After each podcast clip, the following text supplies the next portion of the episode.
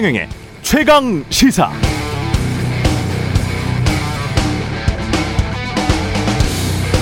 지난해 코로나 19가 터지면서 방역 과정에서도 그렇고 백신 접종에서도 그렇고 중요한 건 신뢰. 사회적 신뢰가 얼마나 잘 형성되느냐. 그게 중요한 화두가 됐습니다. 전 세계 모두 다 그렇습니다. 세계에서 가장 일찍 백신 접종을 시작한 나라 중 하나인 미국 같은 경우에 공화당 의원들의 백신 접종률이 많이 떨어진다고 합니다. 공화당 지지 성향의 국민들도 백신 맞기를 꺼려 한다는 소식은 이미 전해드렸고요. 아, 공화당 의원들까지 이런다는 것은 바이든 행정부에 대한 일종의 비토 같은 건데요. 지나치게 좀 정치적이고 점스럽게 보이죠? 우리 국회의원들도 연세 드신 분들 많아서 그중 백신 접종 연령 된 사람들도 있을 겁니다. 최근에는 김종인 전 비대위원장이 4월 말 백신 접종을 하고 KBS 의료진단 라이브에서 앵커가 관련해서 질문을 하자 별다른 부작용은 없는 것 같다. 이렇게 명확하게 이야기를 했습니다. 이렇게 특히 나이든 정치인들, 중진 의원들이 백신 접종하고 난 무탈하다. 이렇게 한마디 하면 그게 또 사회적 신뢰, 자산, 화합, 국익 다 됩니다. 여야 의원들이 함께 그런 모습 보인다면 정말 멋질 것 같습니다. 정치 대국적으로 했으면 좋겠습니다.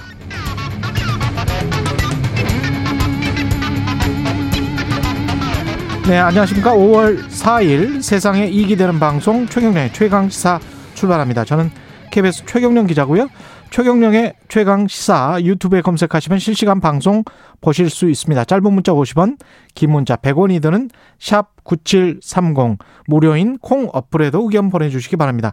오늘 1부에서는 정의당 심상정 의원 만나보고요. 2부에서는 여의도 정책맨 더불어민주당 홍익표 의원 만나보겠습니다.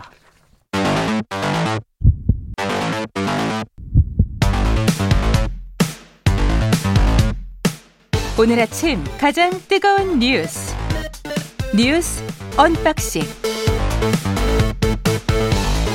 자 뉴스 unboxing 시작하겠습니다. 민동기 기자 한겨레 신문 하어영 기자가 나와 있습니다. 안녕하세요. 안녕하십니까. 예.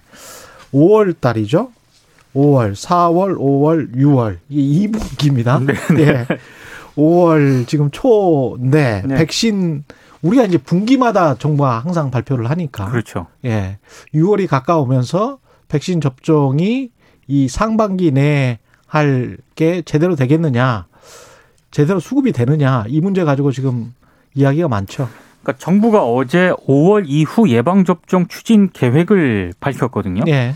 상반기에 1,300만 만 명에게 예. 백신을 1차 접종하겠다라고 밝혔습니다. 예. 그러니까 원래 계획한 게 1,200만 명이거든요. 그렇죠. 1,200만 명이었는데 100만 명더 늘어난 그런 수치입니다. 오히려 100만 명 늘려요? 네. 예. 당초 65세에서 74세의 그 2분기 아스트라제네카 백신에 이제 접종을 하려고 하지 않았습니까? 예. 근데 이 접종 대상이 60세 이상으로 확대가 됩니다. 예. 정부가 밝힌 내용에 따르면은요. 예. 아무래도 이 연령대에 위중 중증률이 높기 때문에 음. 조기 접종에서 감염에 따른 피해를 최소화하겠다는 그런 취지로 보이고요. 예.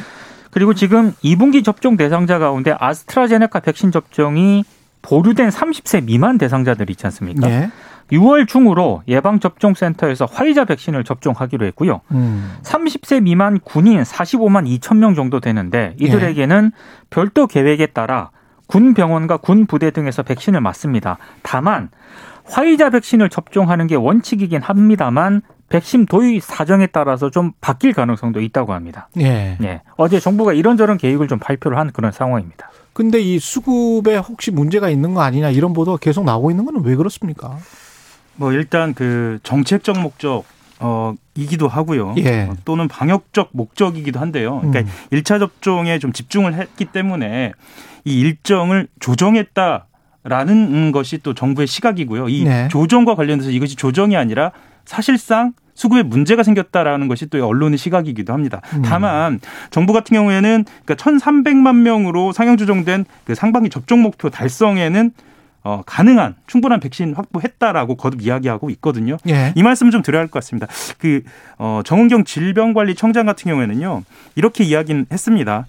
1, 2차 접종에 대한 순서나 일정에 대해서 사전에 상세하게 안내해드리지 못한 점은 송구하게 생각한다 이렇게 이야기를 해서요. 예. 어뭐 화이자라든가 아스트라제네카라든가 이 계약과 관련돼서 비밀보호 조항이 있지 않습니까? 음. 이것과 관련된 그 국민과에게 투명하게 드러내지 못한 점에 대해서는 좀 이야기는 어, 분명히 짚고 넘어가는 것 같습니다. 예.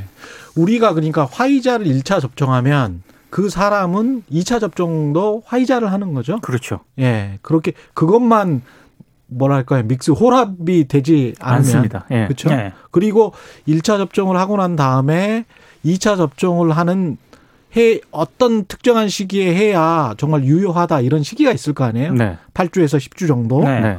그때 이제 꼭 맞춰야 되는데 그때 그 접종할 그 물량이 있느냐. 네. 예. 그것도 또 문제가 될 수가 있겠네요. 변수가요. 예. 예. 크게 두 가지 변수가 있긴 합니다. 정부가 음. 밝힌 계획대로 간다 하더라도 예. 일단 5, 6월 도입되는 백신이 있지 않습니까? 예. 이게 종류별로 한꺼번에 들어오는 게 아니거든요. 음. 그러니까 일정 간격에 따라서 나눠서 도입이 되기 때문에 예. 만약에 그렇게 되면 안 되겠지만 흐름이 만약에 끊어지게 되면은 일시적으로 수급 불균형 때문에 접종 계획에 약간의 차질이 빚어질 수도 있다. 이런 음. 우려가 하나 있고요. 예. 또 다른 변수는 이게 접종 역량인데 예.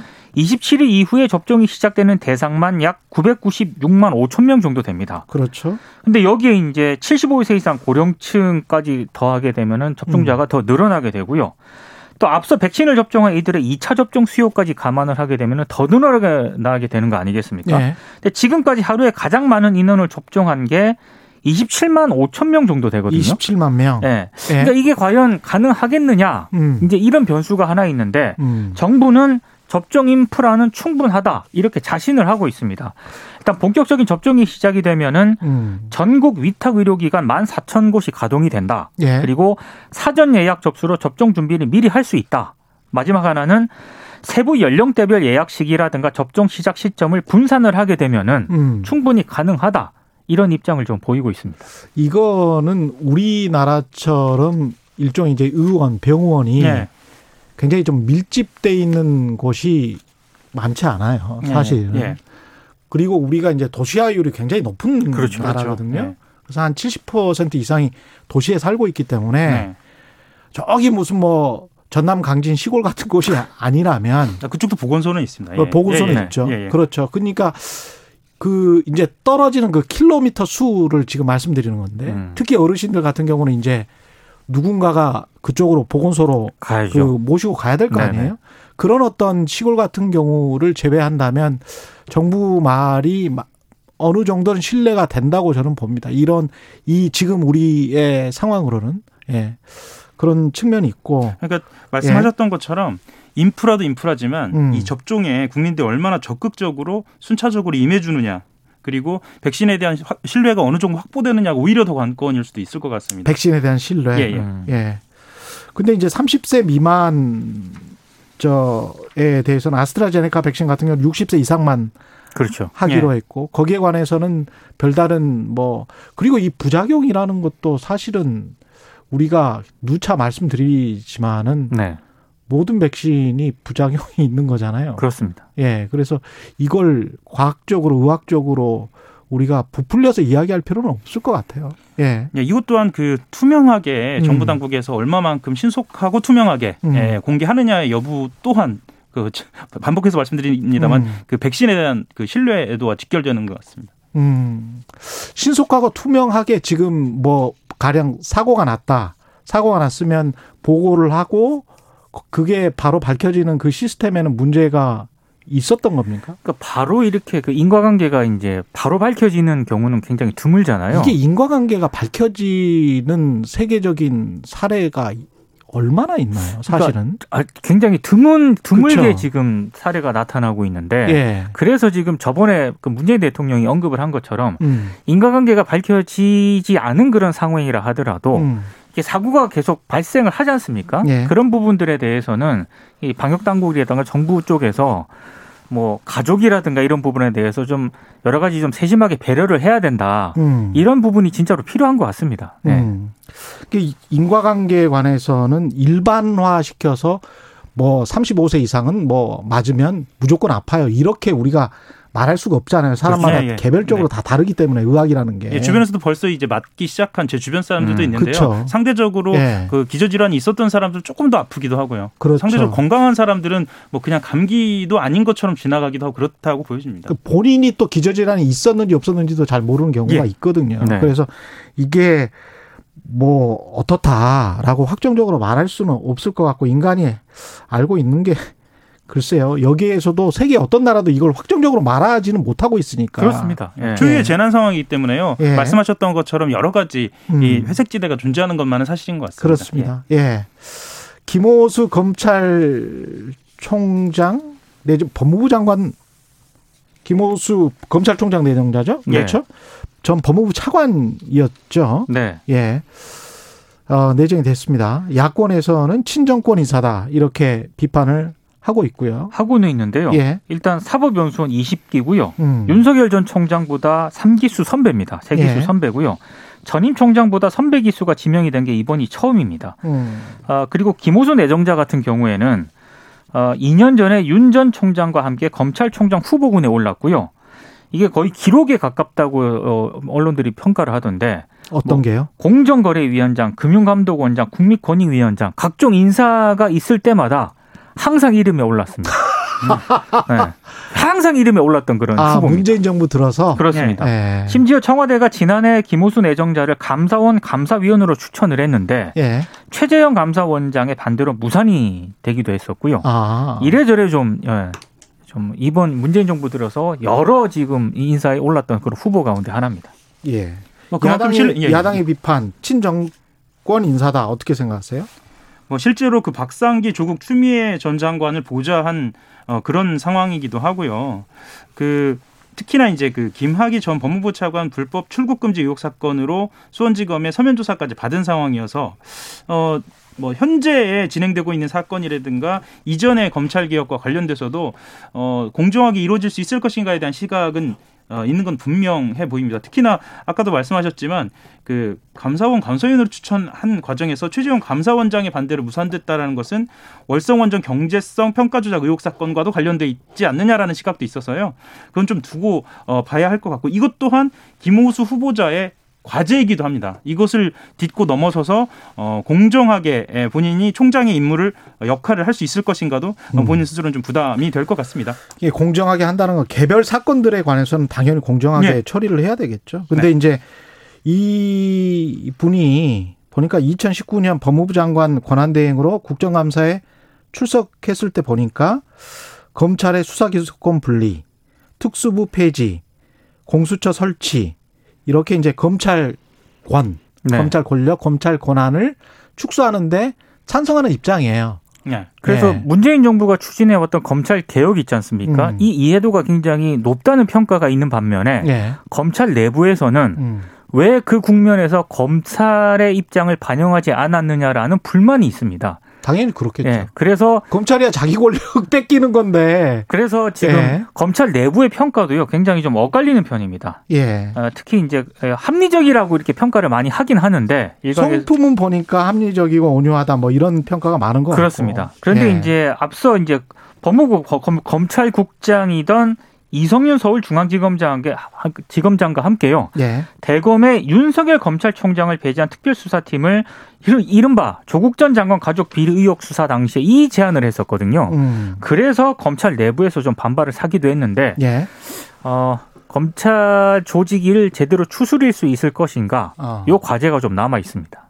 참 묘한 상황인 것 같아요. 그러니까 그 기자들 같은 경우도 출입처 이야기 가지고 여러 가지 뭐 논쟁이 있었잖아요. 네. 그래서 새로운 보도국장이 가령 야 이거 출입처는 정말 잘못된 제도고 기자들의 권력이 오남용 될 수 있어. 네. 그래서 이거를 좀 폐지하는 게 낫지 않을까라는 생각을 애당초 가지고 있었던 사람이라면 그렇다면 그거는 이제 본인의 의견이고 그게 네.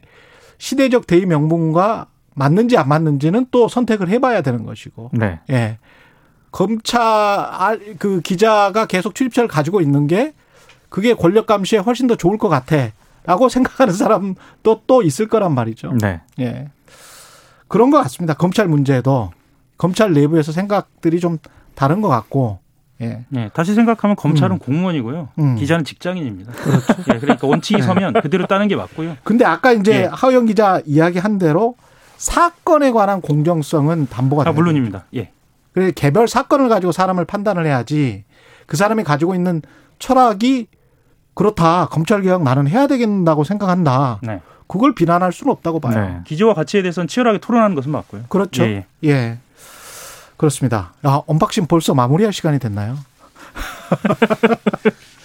네, 알겠습니다. 예, 뉴스 unboxing 민동기 기자, 한겨레 신문 하어영 기자였습니다. 감사합니다. 감사합니다. 예, KBS 최경영의 최강 시사 지금 시각은 7시 36분으로 향하고 있습니다. 오늘 하루 이슈의 중심.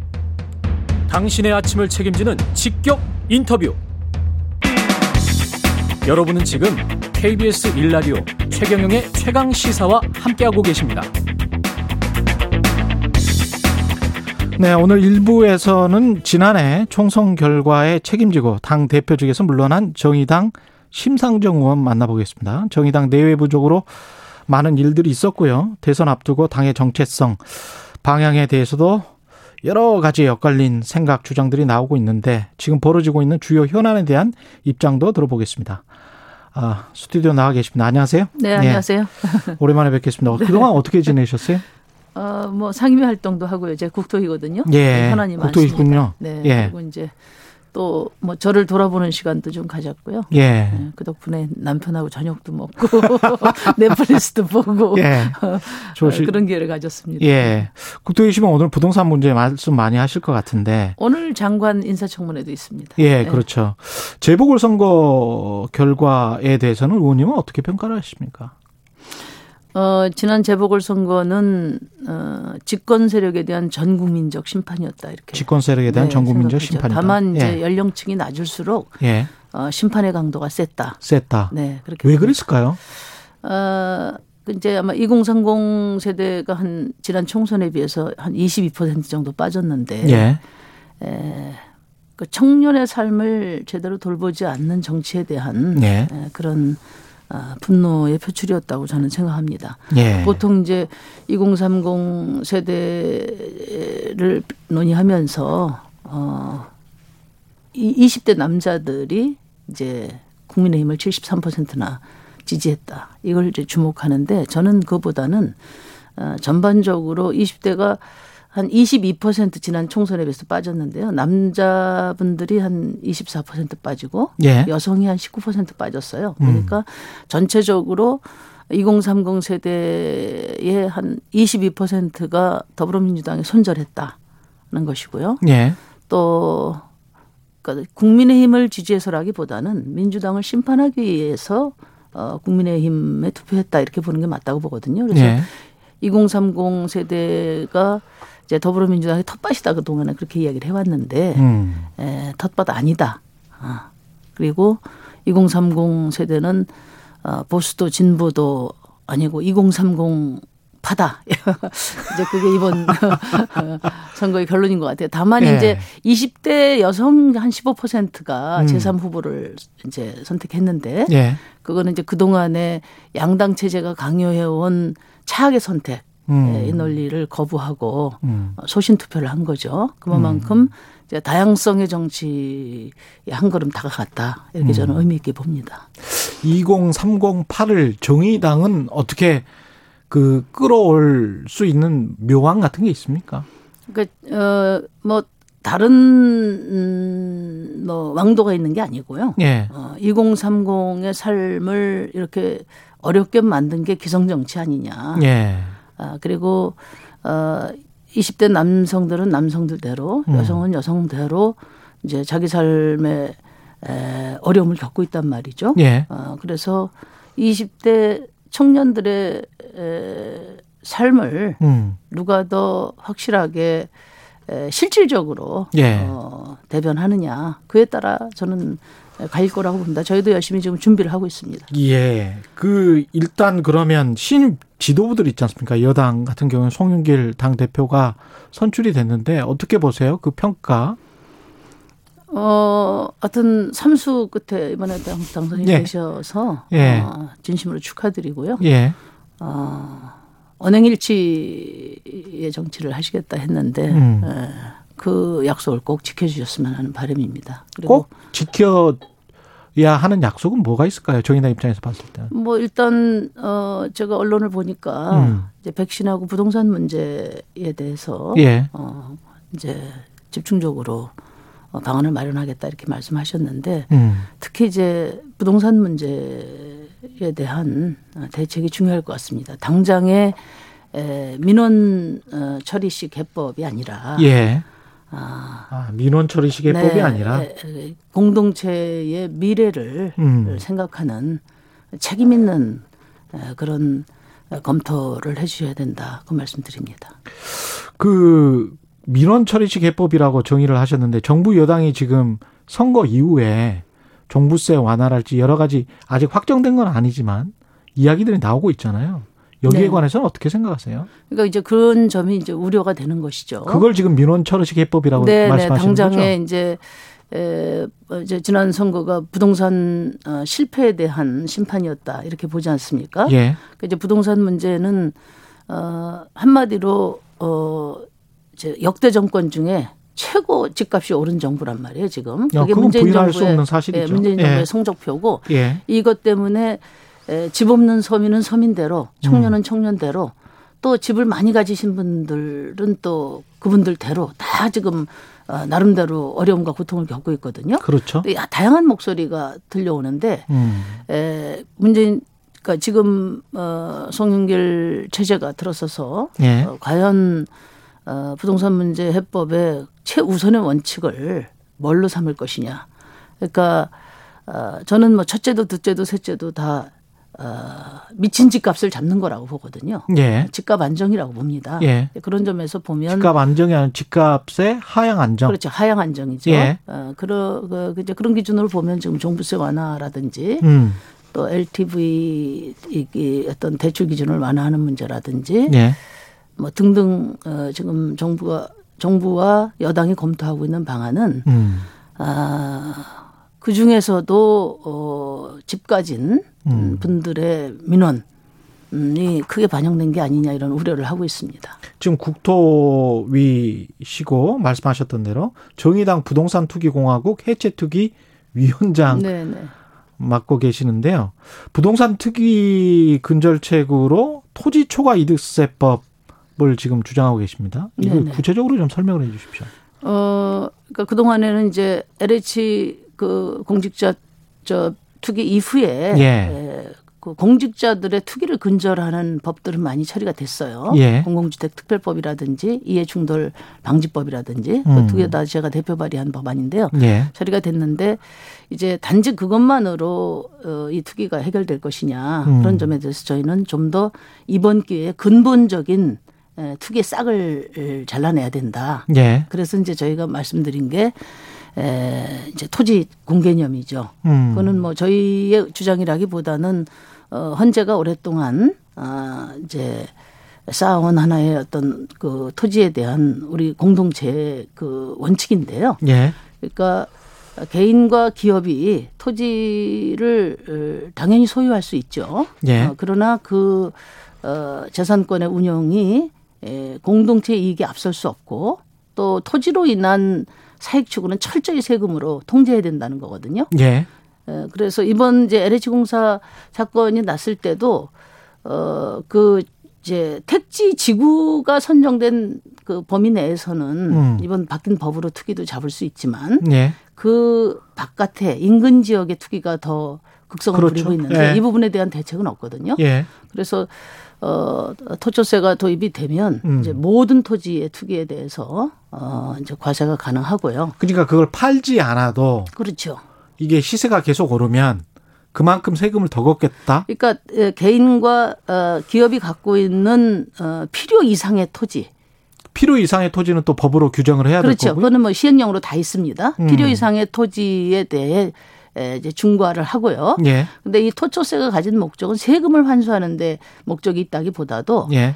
어, 유휴 토지에 중과를 해서 그것을 음. 매각하도록 함으로써 음. 그 토지를 공동체가 더 필요한 곳에 쓸 수 있도록 음. 효율적인 운용을 도모하는 게 이 법의 취지입니다.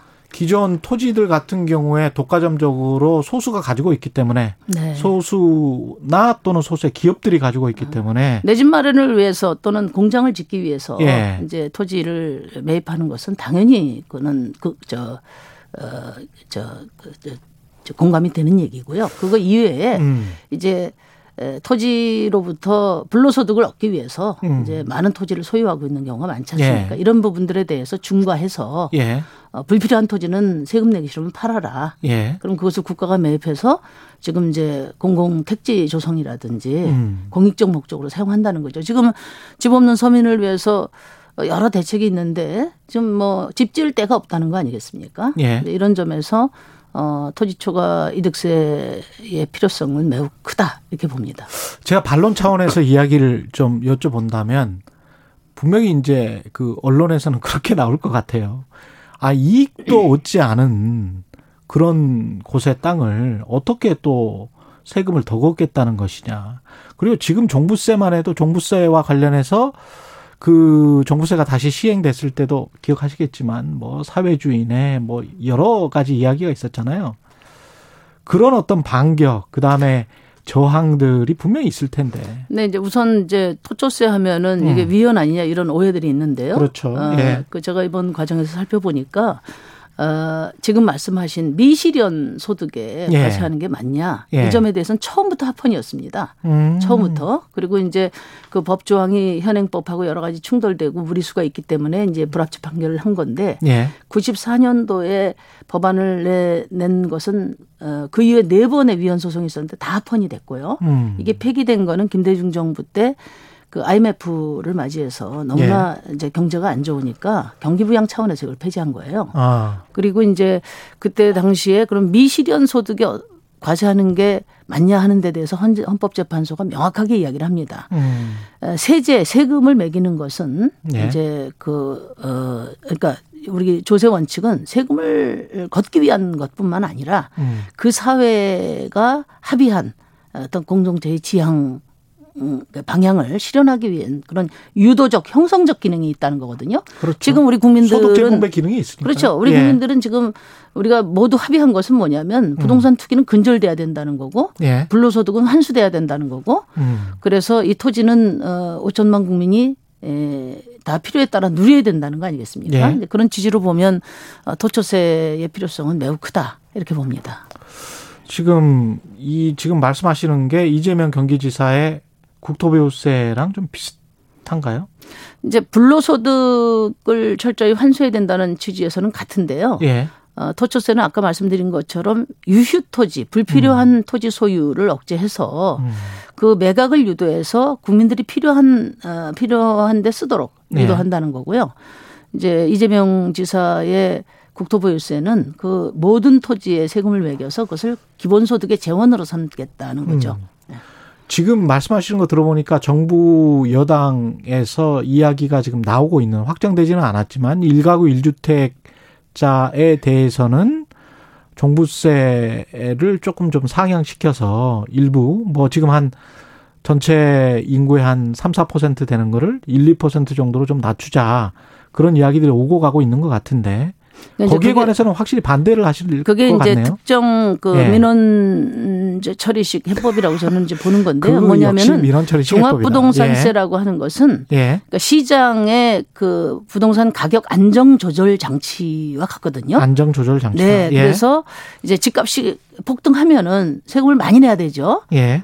그 세금을 많이 내므로써 집값을 안정화시키는 기능을 하고요. 음. 또 이제 집값이 떨어지면은 세금도 적게 내니까 또 어, 집값을 올리는 기능을 합니다. 예. 그런데 지금처럼 집값이 아주 폭등돼 있는 상황에서 이는 더 강력한 자동 안정화 장치를 더 해야, 해야 되는데 이걸 예. 아예 뽑아버리면은 예. 그러면은 이제 에, 큰일 나는 거죠. 어. 거품이 거품인 이유는 언젠가는 터지기 때문에 거품이거든요. 더 가격이 예. 치솟게 될 것이다. 예, 그러면은 모든 국민들이 불행해지는 겁니다. 그래서 음. 정부는 당장에 입에 쓴 약이라 하더라도 어, 삼켜라. 예, 몸에 도움이 되는 선택을 해야 됩니다. 예. 그래서 지금은 어, 더더군다나 이제 제가 말씀드리고 싶은 것은 이 종합부동산세 강화가 문재인 정부 집권 초기에 이루어졌어야 되는데 예. 이게 이제 그 하나만 한 종부세로 해서 음.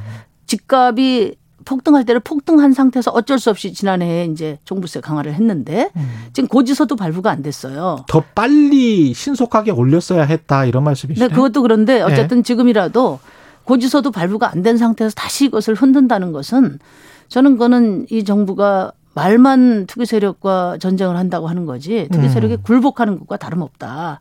그래서 저는 일관성을 갖고 어 어쨌든 정책을 시행해 보고 그 예. 결과를 가지고 평가를 하는 것이 바람직하다 이런 말씀을 꼭 드리고요.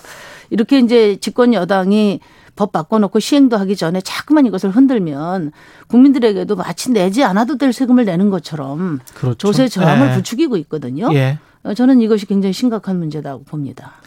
그 민주당의 송영길 신임 대표 같은 경우는 LTV DTI 완화 네. 이야기도 좀 했단 말입니다. 네네. 네. 선거 과정에서.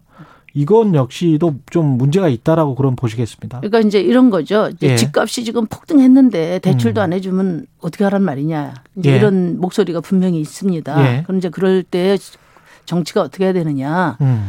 아, 이런 분들에게는 집값을 잡아서 어? 집값을 안정시키고 또 이분들이 접근 가능한 저렴하고 질 좋은 주택을 공급 하는 것이 저는 정치가 해야 될 일이지. 예. 비싼 집값 어, 저 이제 대출해 줄 테니까 어? 비싼 집 사라. 이것은 저는 정치가 해야 될 일이 아니라고 보는 거거든요. 예. 그러니까 그거는 어, 결국은 빚내서 집값 비싼 집 사라는 것밖에 더 되냐는 거죠. 음. 그러니까 정부 여당이 집권당인데 그러면 어 이제 어떻게든지 집값을 잡을 계획을 내놔야 되는데 예. 그 계획은 없고 이미 옳은 것을 기정사실화한 여러 정책들만 나오니까 음. 제가 좀 답답한 겁니다. 그 시간이 얼마 남지 않아서 대선 이야기 잠깐 할게요. 네네. 네. 윤석열 전 검찰총장 같은 경우에 지금 각종 조사에서 1위를 하고 있는데요.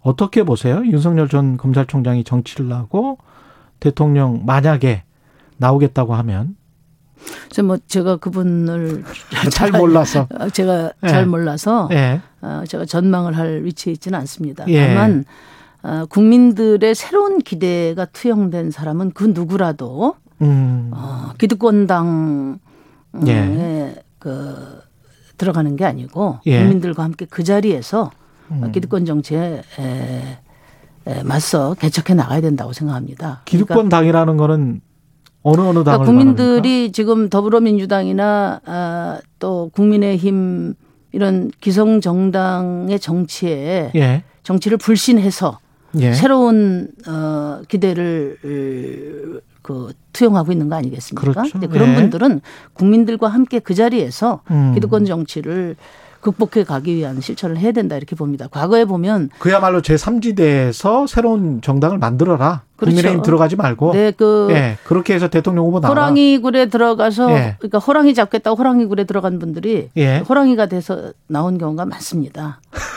그래서 저는 어 지금까지 예. 국민의 어떤 새로운 기대를 모은 분들은 예. 기득권 양당 정치에 신물이 나서 기대를 준 것인데 예. 당장 권력 잡겠다고 음. 어, 기득권 정당에 몸을 실는 것은 어, 그거는 이제 국민의 새로운 정치에 대한 바램에 어긋나는 것이다 그런 생각 20초, 30초밖에 남지 않아서 정의당도 대통령 선거를 나와야 될 거란 말이죠. 대선 기획 뭐 당연하죠. 예, 예. 예. 직접 나오십니까 혹시?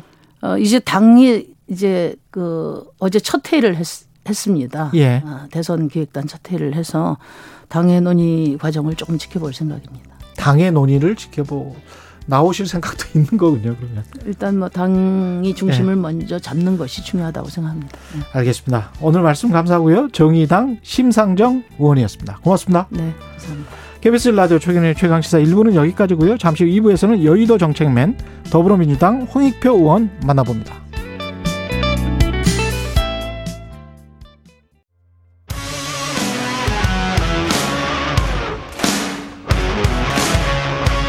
오늘 하루 이슈의 중심 최경영의 최강 시사.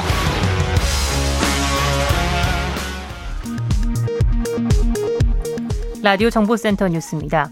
주요 7개국 G7 외교 개발 장관 회의가 현지 시간 4일과 5일 영국 런던에서 약 2년 만에 대면으로 개최됩니다. 한국 외교장관이 G7 외교 개발 장관 회의에 참석하기는 이번이 처음입니다. 토니 블링컨 미국 국무장관은 조 바이든 행정부의 새로운 대북 정책이 외교에 초점을 맞추고 있다며 북한이 이 기회를 잡길 희망한다고 밝혔습니다. 미국의 보건 전문가들이 코로나19에 대한 집단 면역이 달성될 가능성이 없다고 생각한다고 뉴욕타임스가 보도했습니다. 비트코인에 이어 두 번째로 규모가 큰 가상화폐 이더리움의 가격이 3,300달러 선을 넘기며 계속해서 사상 최고가 기록을 새로 쓰고 있습니다. 서울에서 빌라로 불리는 다세대 연립주택의 거래량이 아파트 거래량을 4개월 연속 추월한 것으로 나타났습니다. 집값이 급등하고 전세값마저 크게 뛰자 내 집 마련 수요층이 상대적으로 저렴한 빌라 매입을 서두르면서 거래량 역전 현상이 이어지는 것으로 보입니다. 라디오 정보센터 뉴스 아나운서 장수연이었습니다. 정책 브레인이 최강 시사에 떴다. 여의도 정책맨.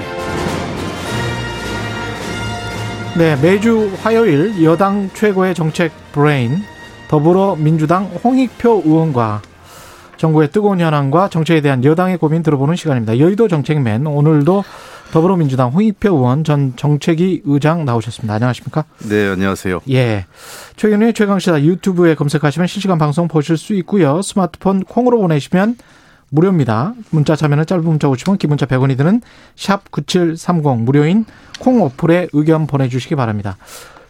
지금 이제 그러면 전 정책위 의장 되신 거예요? 네, 이제 그 다 우리 당연히 답 대표가 바뀌면 그렇죠. 바로 그, 그 주요 당직자들은 다 사표 그냥 자동 사표 사표를 쓰는, 내고 예. 그냥, 자, 그냥 자동적으로 면직 처리됩니다. 예. 아 자동 면직 처리되는 거군요. 예, 예. 그래서 이제 정책위 의장을 그러면 누가 뽑는 겁니까? 뽑, 어떻게 뽑히는 거죠? 그 당 대표가 추천해서 최고위원과 아. 협의해서 결정합니다. 아, 그렇군요. 네. 당 대표의 권한이 그래도 막강 막강하네요. 예. 일단 새 지도부가 선출이 됐는데 특히 이제 송영길 신임 대표 같은 경우에 종부세 일가구 일주택 같은 경우는 조금 완화하자는 이야기, 그다음에 무주택 청년 세대 같은 경우는 LTV DTI 완화하자는 이야기를 했습니다. 네. 그렇죠? 예. 그래서 앞으로 이게 반영이 될까요? 어, 이 부분은 뭐, 그, 다른 후보들도 다, 다 말씀을 하셨죠. 음. 홍영표 후보나, 저, 우원식 후보나. 예. 어, 예를 들면, 1주택자에 대해서 그, 세율이 너무 높은 부분은 많이, 그, 특히 세금이 너무 많이 오른 부분에 대해서는 약간 조정해 주자라는 예. 얘기가 있었고요. 예. 어, 특히 이제 9억 이하 구간이었죠. 6, 네. 6억에서 9억 구간. 그리고 두 번째는 어 최근에 그 집값이 너무 급격히 상승하는 가운데 그 정부가 그 대출 규제나 이런 여러 가지 그 LTV, DTI 또 그 자격 조건들을 너무 엄격하게 하면서 어 실제로 그 청년 세대나 무주택자 미래 세대가 주택을 구입하는 것 자체가 불가능해지지 않았느냐 해서 그분에 대해서는 조금 완화해 주자라는 거에 대해서는 어세 분의 다 그 차이가 크게 없었습니다. 물론 얼만큼 하느냐에 대해서 조금 차이가 있었는데 예. 이 부분은 좀 그 정부하고 협의하는 과정에서 어 결정 결정되리라 생각합니다. 그렇군요. 어떻게 조정할지는 아직 미정입니까? 그러면 음, 아마 조정을 하긴 합니까? 일단은. 근데 아마 제가 지난번에도 말씀드렸지만 예. 어그 6월 1일부터 그 재산세가 과세가 되기 때문에요. 그렇죠. 그 전에 조정을 하려면 당이 어 5월 중순 전에는 결정을 하고 야당과 협의해서 음. 5월 말까지는 지방세법을 통과시켜야 됩니다. 음. 그래야 그 세율을 조정할 수 있는 거고요. 방금 전에 이제 심상정 의원이 그런 이야기를 했단 말이죠. 6월 1일 재산세 고지가 나오기도 전에 종부세 네. 조정을 하면 아 종부세가 아니라 예. 아 종부세가 그 아니라 재산세요. 재산세. 예, 예. 예. 재산세 조정을 하면 예. 그러면 그 부동산 가격 앙등에 오히려 더 불씨를 더 주게 되는 거 아닌가. 그래서 가격 폭등하면 어떻게 책임질 건가. 그런 이야기를 했습니다. 예. 어, 이 문제는 그러니까 다주택자를 대상으로 한 건 아니고요. 음. 다주택자에 대해서는 여전히 중과세가 그 이루어질 거고 또 음. 아직 종부세는 좀 더 시간을 갖고 생각을 할 거로 보입니다. 아 재산세 부분들 예, 예. 예. 6억에서 9억 특히 6억에서 9억 구간이 어, 세금이 최고 한도인 그 30%까지 올랐거든요. 예. 그래서 그 부분은 좀 조정을 해야 되는 건 아니냐. 아무리 그 저 주택 가격이 올랐고 그에 따른 책임이 있다 하지만 음. 그 세금이 너무 급격하게 오르는 거에 대해서도 조금 좀 살펴보는 게 어, 저는 필요한 부분이 아닌가 생각을 합니다. 근데 조금 지나간 이야기이긴 하지만 김부겸 그 국무총리 후보자는 1, 2주 전에 분명히 그렇게 이야기했단 말이죠. 정부세 완화 움직임이랄지 세제를 흔드는 것에 관해서는 정책 신뢰를 흔들 수 있다. 이런 부정적 입장이었어요. 아니 지금 예. 지금 자꾸 이제 말씀이 좀 뒤섞여서 뒤섞여서 그런데 예 재산세하고 예. 종부세는 좀 별개 트랙으로 지금 얘기하고 해, 딱 분리시켜서 얘기를 해야 되는데요. 음. 아마 심상정 의원님도 지금 두 개를 다, 다 뒤섞어서 말씀하셔서 그런 것 같은데 예. 재산세 문제와 종부세 문제는 좀 분리해서요. 어, 그니까 지금 재산세가 그 저희가 작년에 세율 조정을 했죠. 가격 예. 집값이 급격히 오르기 때문에 세금이 너무 많이 오를 것 같아서 6억 이하는 이미 다 세금이 좀 내렸습니다. 그래서 음. 어그 크게 충격을 받지 않는데 6억 구간 세율 조정을 당시에 일부 반대가 있어가지고 어, 지자체장들이나 이런 일부의 반대가 있었죠, 당시에. 네. 그 정부 측도 좀 부정적이고 해서 6억 구간이 그대로 있다 보니까 세, 세율 한도가 30%까지인데 거의 다 올랐어요. 예. 예. 그러다 보니까 이 부분은 한꺼번에 1년에 세금이 30%씩 오른다는 거는 세금이 아니라 거의 징벌적 벌금에 가깝다 이런 인식도 있고 해서 음. 이거는 조금 세율을 좀 조정을 해야 될 필요가 있지 않느냐는 게 있고요. 예. 자, 근데 그 종부세는 11월에 부과됩니다. 예. 종부세는 11월에 부과되기 때문에 그 이전에 종부세에 대한 논의가 있는데 이 종부세 문제에 대해서는 당내에서도 여전히 어 여러 가지 다양한 의견이 있고 어, 저도 이런저런 조사를 한번 해, 결과를 보면 종부세에 대해서는 역시 찬반이 상당히 엇갈리는 부분이 있기 때문에 음. 종부세는 좀 더 그 심도 있는 그다음에 다양한 이해관계에 있는 사람 분들의 의견을 좀 들어볼 필요가 있다 이렇게 생각을 하고 있습니다. 그럼 방법은 세율을 조정하는 건가요? 아니면은 공시가 상승이 이제 부동산 가격 상승에 따라서 그 연동돼서 움직였잖아요. 그 네. 공시가를 네. 좀 어떻게 멈춰보는 건가요? 글쎄요, 이건 뭐 제가 이제 당의 입장을 대변할 수 있는 상황이 아니기 때문에 예. 그냥 개인적인 생각을 좀 얘기하겠습니다. 이걸 예. 저 혹시 언론에서 보도할 때도 당의 입장이 아니라 예. 제 개인적인 판단은 예. 공시지가는 개인적인 생각, 예, 개인적인 생각인데 어, 공시지가라는 것은 집값 그 척도, 가격 변화나 여러 가지 기준을 삼을 때에 중요한 자료가 되는 거기 때문에 공시지가 현실화는 필요하다고 생각을 합니다. 음. 지금 공시지가하고 시가하고 갭이 그 차이가 너무, 너무 클수록 그건 그거대로 어, 가야 된다. 예, 그건 예. 그것대로 가는 거고요. 다만 공시지가가 시가에 근접해 가면서 어, 그에 따른 부과되는 각종 세금이나 또는 저그 그 의료보험 같은 것들이 지역 의료보험 같은 경우도 같이 연동해 상승할 수 있기 때문에 예. 그에 따라서 적절하게 세율을 좀 조정해 주는 것은 필요하지 않을까 생각을 합니다. 이거는 일가구 일주택자들만 대상으로 하는 겁니까? 어, 당연히 일가구 일주, 택을 대상으로 하고 있죠. 네. 뭐 가령 2주택 이상. 네. 다주택자들은 전혀 대상 해당이 안 되는 거고. 그 문제는 설계를 좀 해봐야 될 것 같아요. 일단은 예. 지금 2주택자 같은 경우도 아마 1, 1주택에 대해서는 예. 뭐 이렇게 동일한 혜택을 보겠죠. 예. 주택 한 채에 대해서. 그러나 음. 2주택 문제에 대해서는 조금 다른 세율을 적용받고 있기 때문에 그 문제는 우리가 그 저 그 어떻게 설계할지 담 어, 과연 다주택자를 어느 정도 선에서 중과세를 해야 될지 예를 들면 네. 2주택, 3주택 그러니까 예를 들면 2주택 이상부터 할지 아니면 음, 3주택 이상으로 할지 뭐 여러 가지 기준이 있기 때문에 예. 정부가 그거는 통계 그 자료를 보고 좀 판단하면 될 것 같다 생각을 합니다. 그 송영길 대표가 이야기했던 LTV DTI 완화 같은 거 있지 않습니까? 90%까지 완화할 수 있다 뭐 이런 이야기도 했었는데 예. 어떻게 생각하세요? 글쎄요. 아, 그러니까 그 문제는 조금 뭐 부담이 좀 될 수도 있다고 생각을 합니다. 예. 그러니까 어, 미국에서 그 옛날에 이제 2008년도에 그 모기지론 사태가 있었지 않습니까? 그렇죠. 예. 예. 과도한 부채 때문에 문제가 됐는데 지금 우리나라도 지금 부채가 1,700조가 넘거든요. 100%가 돼 버렸습니다. GDP에. 예, 102%가 예. 됐습니다. GDP 대비요. 예. 그러니까 GDP보다 많고 근데 다만 이거를 외국은 한 85%선 OECD 국가 평균이 한 85% 수준인데 예. 이거는 한국형 어, 집 그 전세 제도의 특성이 좀 반영돼 있습니다. 예. 그러니까 우리 같은 경우는 전세제도란 음. 틀 때문에 음. 전세 대출을 받지 않습니까? 그렇죠. 그러다 보니까 전문가들마다 이걸 정확하게 통계를 어떻게 잡는지 모르겠지만 예. 한 10%의 갭은 좀 있다고 생각을 해요. 그러니까 아니 전세값은 안 들어가 있어요 여기는. 전세제도 포 전세제도로 인한 대출을 좀 포함해서 그 하고 있다고 그러더라고요. 아니 그 전세를 전세 때문에 대출을 받은 그 대출은 포함돼 있지만 네.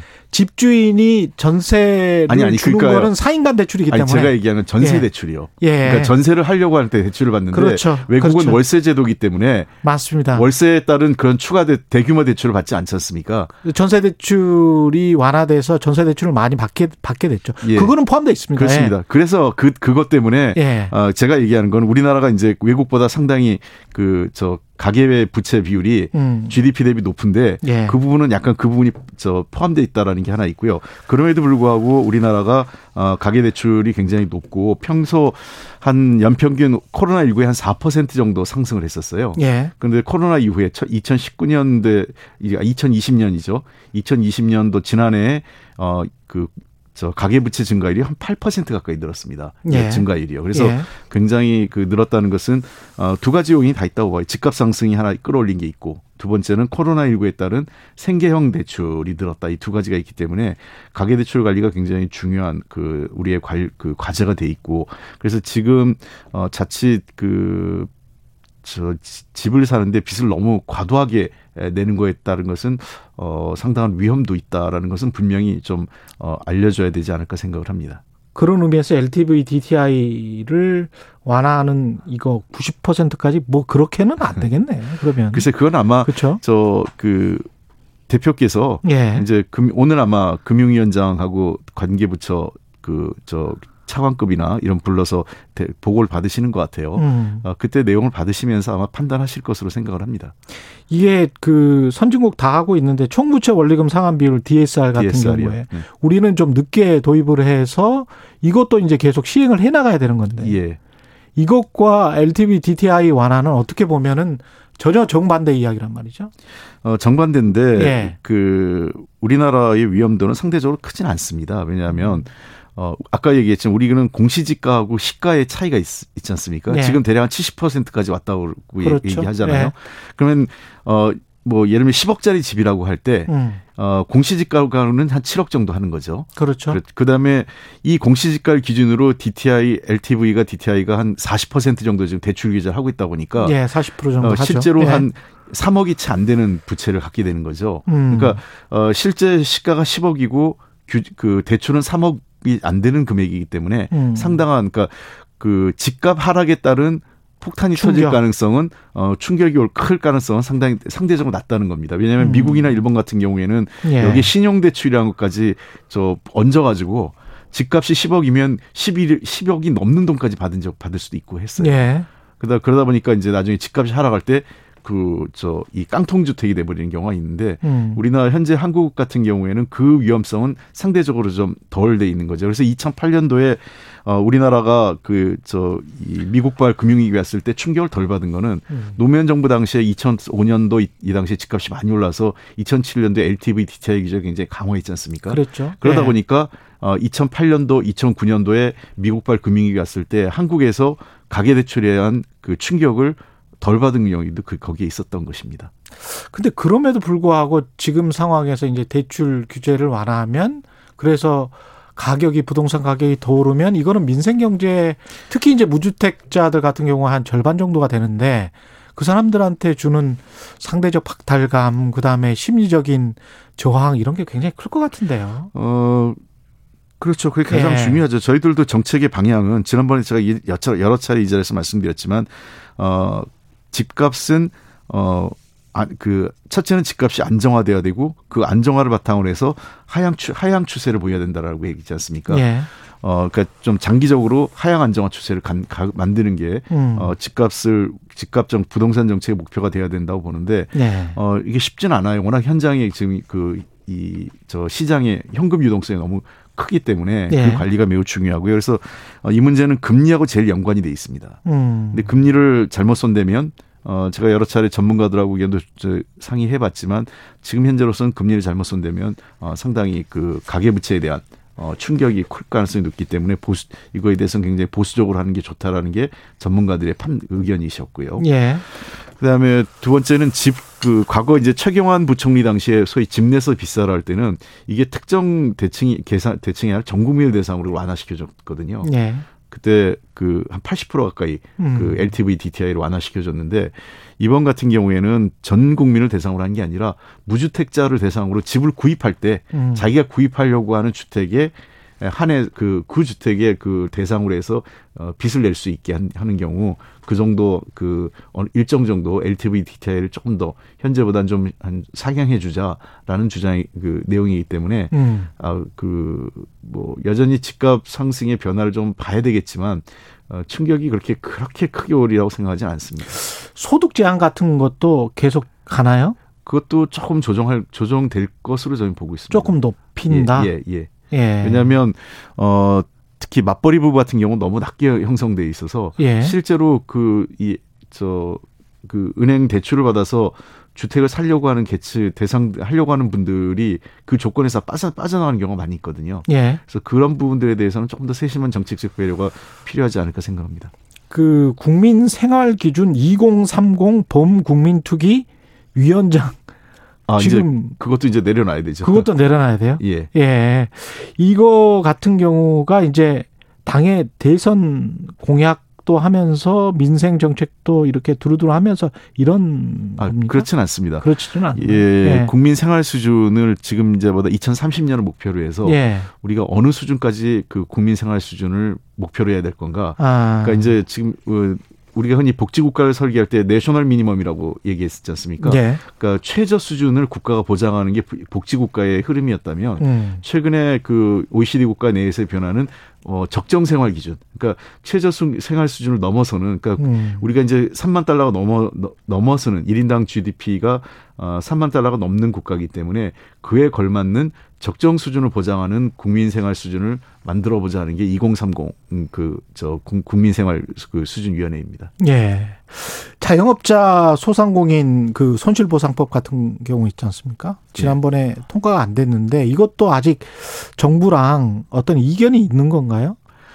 어, 아마 저 재정 당국에서는 상당히 그 어려움을 호소하고 있는 것으로 그렇죠. 알고 있습니다. 예. 네. 이게 그러면 통과 안 되고 그냥 그대로 가는 겁니까? 아니면 계속 설득을 해서 어떻게 통과시킬 어, 겁니까? 그에 대해서 결정을 결론을 내야 되겠죠. 어떻게 예. 그래서 빠른 시일 내에 그 일단 세당 상임위에서 음. 어, 여야 간에 어느 정도까지 할 거냐.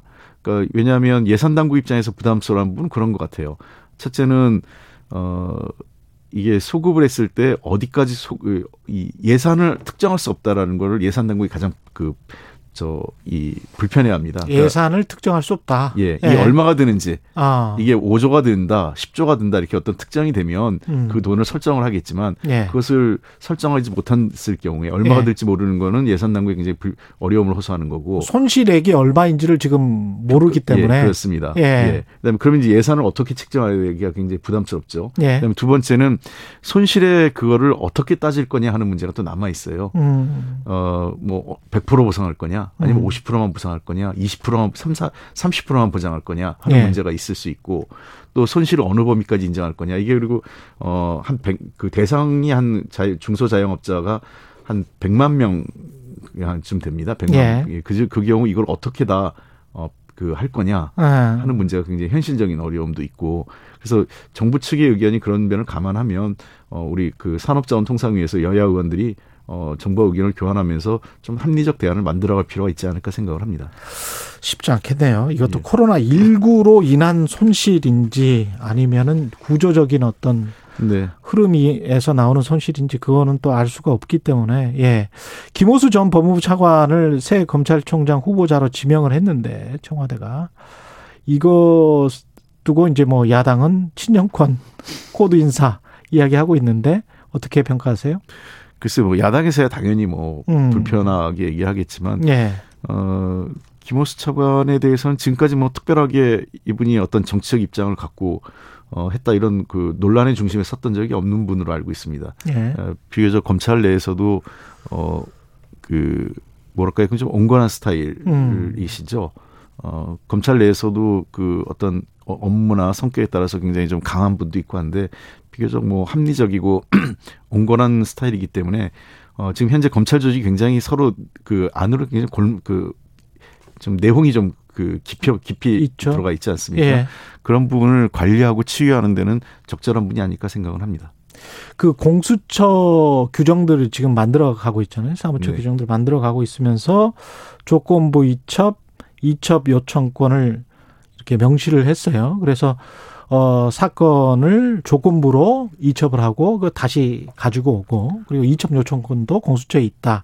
이러니까 이제 검찰은 우리 권한이 계속 약화되는 거니까 검찰 쪽에서는 이제 계속 또 반발을 하고 있는데 이거는 어떻게 생각하십니까? 검찰이 좀 그 부분을 인정을 해야 됩니다. 인정을 왜, 해야 된다. 예, 왜냐하면 공수처가 예. 왜 만들어졌냐? 예. 검찰 개혁을 국민들이 왜 요구하냐? 예. 사실 이 부분이 윤석열 검찰총장이란 그 어떤 존재 음. 때문에 그 윤석열 총장과 정치권의 그 여당과의 갈등, 음. 어그 권력층 권력 그 여당 청와대는 청와대와 갈등 이 문제로 좀 그 뭐랄까 치, 치석 그 이렇게 좀그 이상하게 돌아갔다. 이상하게 좀 그 판이 좀 음. 바뀌었는데 국민이 요구하는 거는 검찰이 지금까지 인권 수사와 민주적으로 관리되지 못했다라는 걸 지적하신 거고요. 예. 그다음에 검찰이 굉장히 과도하게 권력을 행사해 왔다. 음. 그래서 핵심은 검찰 개혁 핵심은 딴 게 아닙니다. 검찰의 힘을 좀 빼자. 예. 그리고 검찰을 민주적으로 좀 통제하고 음. 검찰이 수사를 좀 더 그 인권적인 수사를 하라는 걸 국민이 요구입니다. 그러니까 상호 검찰, 견제할 수 있게 하자. 그렇습니다. 예. 그래서 어, 그 검찰은 자기 힘이 빠진 거에 대해 불편해하는 게 아니라 음. 자기 힘이 빠지 그 자기의 권력을 너무 과도한 권력을 어, 그, 내놓는 거에 대해서 스스로 인정하고 어디까지 내놓을 건지 그리고 그 검찰 개혁을 그 검찰의 권력이 분산됐을 때 그게 국민들에게 어떤 게 국민을 위해서 또 국가 우리 사회를 위해서 도움이 될지에 대해서 어, 합리적 대안을 검찰도 고민하고 내놓는 게 중요한 거지 자기의 권력을 틀어지고 앉아가지고 유지하려고 하는 것 자체는 이것이 검찰 개혁의 정신을 정면으로 거스르는 거죠. 그래서 윤석열 총장의 내용 때문에 그 저 그 부분을 국민들이 좀 음. 강, 지금 놓치 놓치고 계신 건 아니, 놓쳤다 이거 좀 뭐 표현이 좀 뭐한데요. 그러니까 음. 그 부분이 좀 잠시 눈앞에 사라진 거지만 음. 핵심은 검찰의 권력을 국민들께서는 검찰의 권력을 좀 내놓으라라는 게 검찰 개혁의 핵심입니다. 예, 오늘 말씀 감사하고요. 여의도 정책맨 더불어민주당 홍익표 의원이었습니다. 고맙습니다. 네, 감사합니다. 예. 공정, 공익, 그리고 균형 한 발짝 더 들어간다. 세상에 이익이 되는 방송 최경영의 최강 시사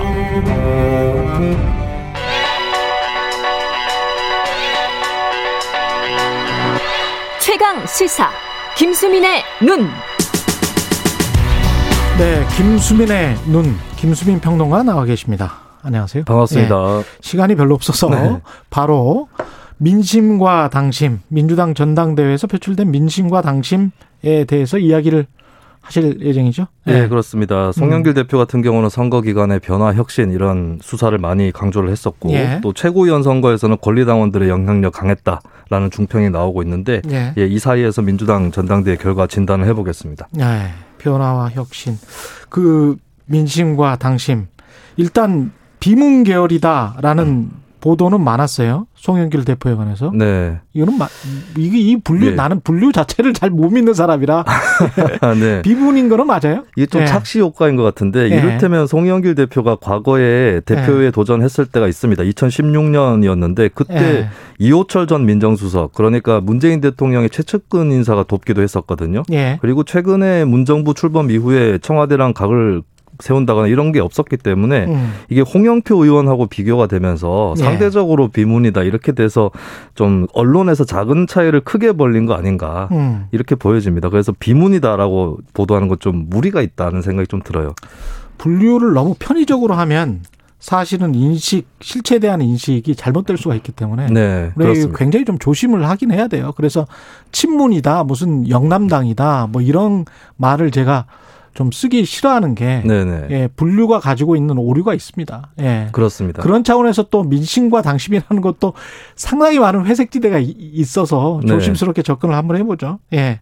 이 어떻게 보세요? 이 송영길 대표에게 투영된 표심은 예, 이게 예. 친문 대 비문 구도라기보다는 일단 예. 당 내에서의 어떤 완충적인 지대가 되어줄 그런 인사를 찾았다라고 예. 봅니다. 그러니까 이게 흡사한 게 김기현 원내대표가 국민의힘에서 선출된 것도 좀 비슷하거든요. 음. 그쪽에서도 이제 뭐 친박 비박 이런 구도 속에서 완충자를 선택을 한 건데 이번에 대표를 맡은 사람의 중책은 대선 관리가 될 것이고 대선을 예. 맞아서 좀 여러 가지로 아울러서 해보라 이런 표심이 좀 더 투영이 됐기 때문에 어, 홍영표 후보보다는 송영길 후보 쪽으로 표심이 좀 조금 더 쏠렸다 이렇게 진단할 수 있겠습니다. 그 표차가 거의 안 났단 말이죠. 네네. 홍영표 의원 입장에서는 굉장히 안타까울 것 같고 6.0.6% 포인트 네. 밖에 안 나는데 이걸 어떻게 해석해야 돼요?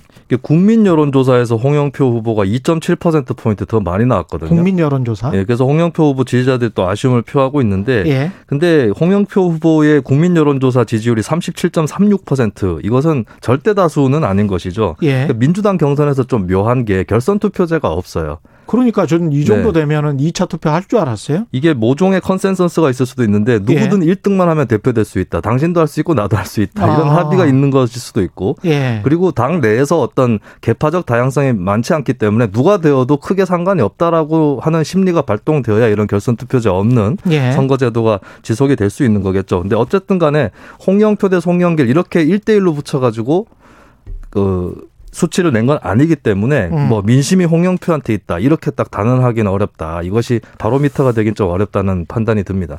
최고위원 선거는 어떻게 봐야 될까요? 그 최고위원 선거에서 특히 김용민 의원, 예. 강병원 예. 의원, 소위 친문 핵심이라고 불려지는 의원들이 1, 2위 당선이 됐고 예. 이게 결국에 김용민 의원 같은 경우는 당신과 민심이 다르다는 이분법적인 논리는 근거가 없다.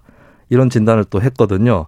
그런 이야기를 뭐 최경영 최강 시사에서도 했습니다. 그렇습니다. 예. 근데 김용민 의원이 국민 여론조사에서 혼자 20%대를 진입을 하면서 대활약을 한 것은 맞는데 국민 여론조사라는 게 이게 아무 국민이나 네네. 그러니까 민주당 성향의 국민 이 아니고 아니죠. 예. 예. 그 여론조사를 돌려서 국민 여론조사 일부를 이제 그 반영을 시키는 그런 제도인데. 예. 근데 이것도 역시 대표 선거와 마찬가지로 다자구도에서 나온 조사이고 음. 또 최고위원은 1인 2표 제도거든요. 예. 그러다 보면은 이제 뭐 2순위라도 선택을 받을 수 있는 그런 구도가 또 있기 때문에 이 결국에는 여기서도 확실하게 드러나는 거는 크지는 않다. 그리고 예. 김용민 의원이라든지 이쪽에 대척점에 설 만한 어떤 후보가 있다면 그 후보의 득표를 통해서 당심이나 민심을 가름을 해볼 텐데 음. 거의 없었단 말이죠. 뭐 후보들 간에 친 이재명, 친 이낙연 이런 차이들은 있었지만은 네. 큰 차이는 없었고 오히려 이제 쓴소리를 하고 있는 조홍천 의원은 선거 바깥에서 얘기를 했기 때문에 네. 이번 전당대회에서는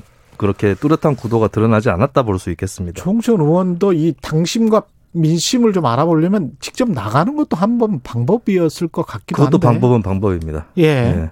이 그 다음에 이제 민주당 지도부가 대선 후보 선출에도 영향을 지금 줍니까? 이렇게 되면? 제일 관심을 모으는 게 이재명 지사한테 어떤 영향이 있을 거냐. 1위 주자다 보니까. 아. 예, 그런 얘기가 있고 누구하고 손잡는다 이런 설이 되게 많았거든요. 네. 근데 사실 이 지사가에 가까운 의원들은 세 캠프로 홍영표, 우원식, 송영빌 세, 세 캠프로 나뉘어서 들어갔다. 아, 그래요? 겁니다. 네. 전략적으로?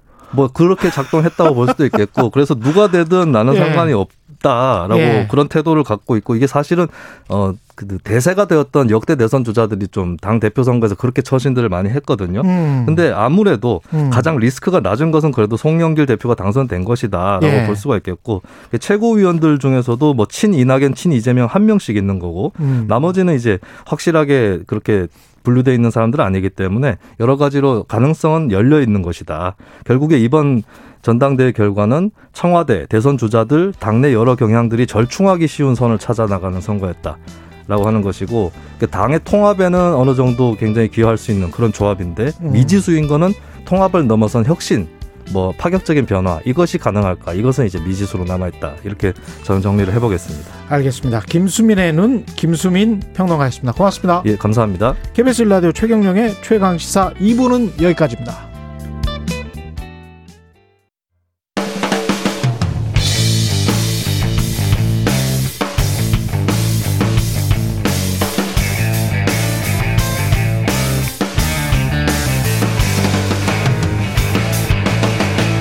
최경영의 최강 시사. 최경영의 최강 시사 특별 기획. 2030의 시대가 온다.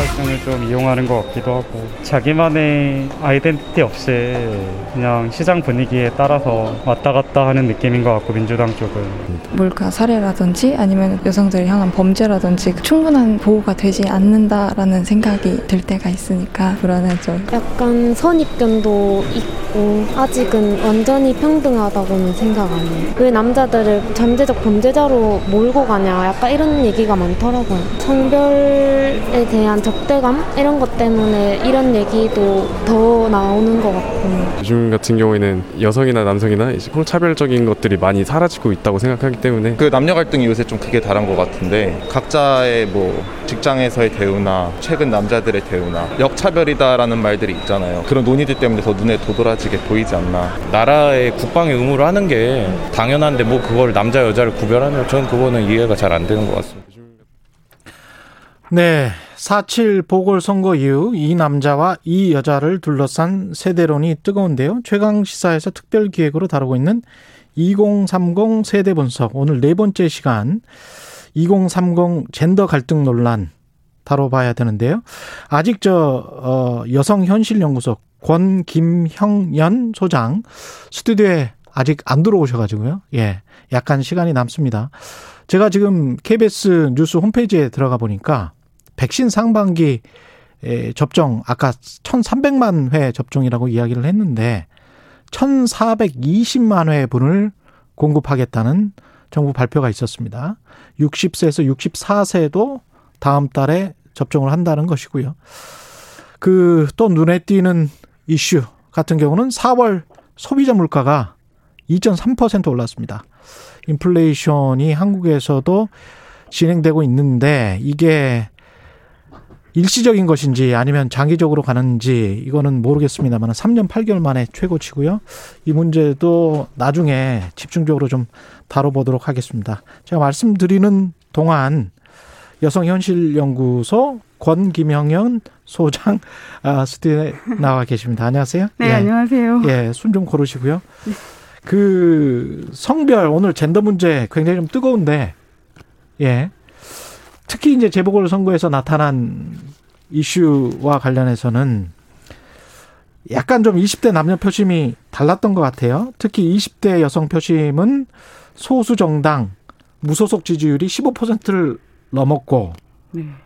남성 표심은 보수 야권 쪽으로 많이 쏠렸고 네.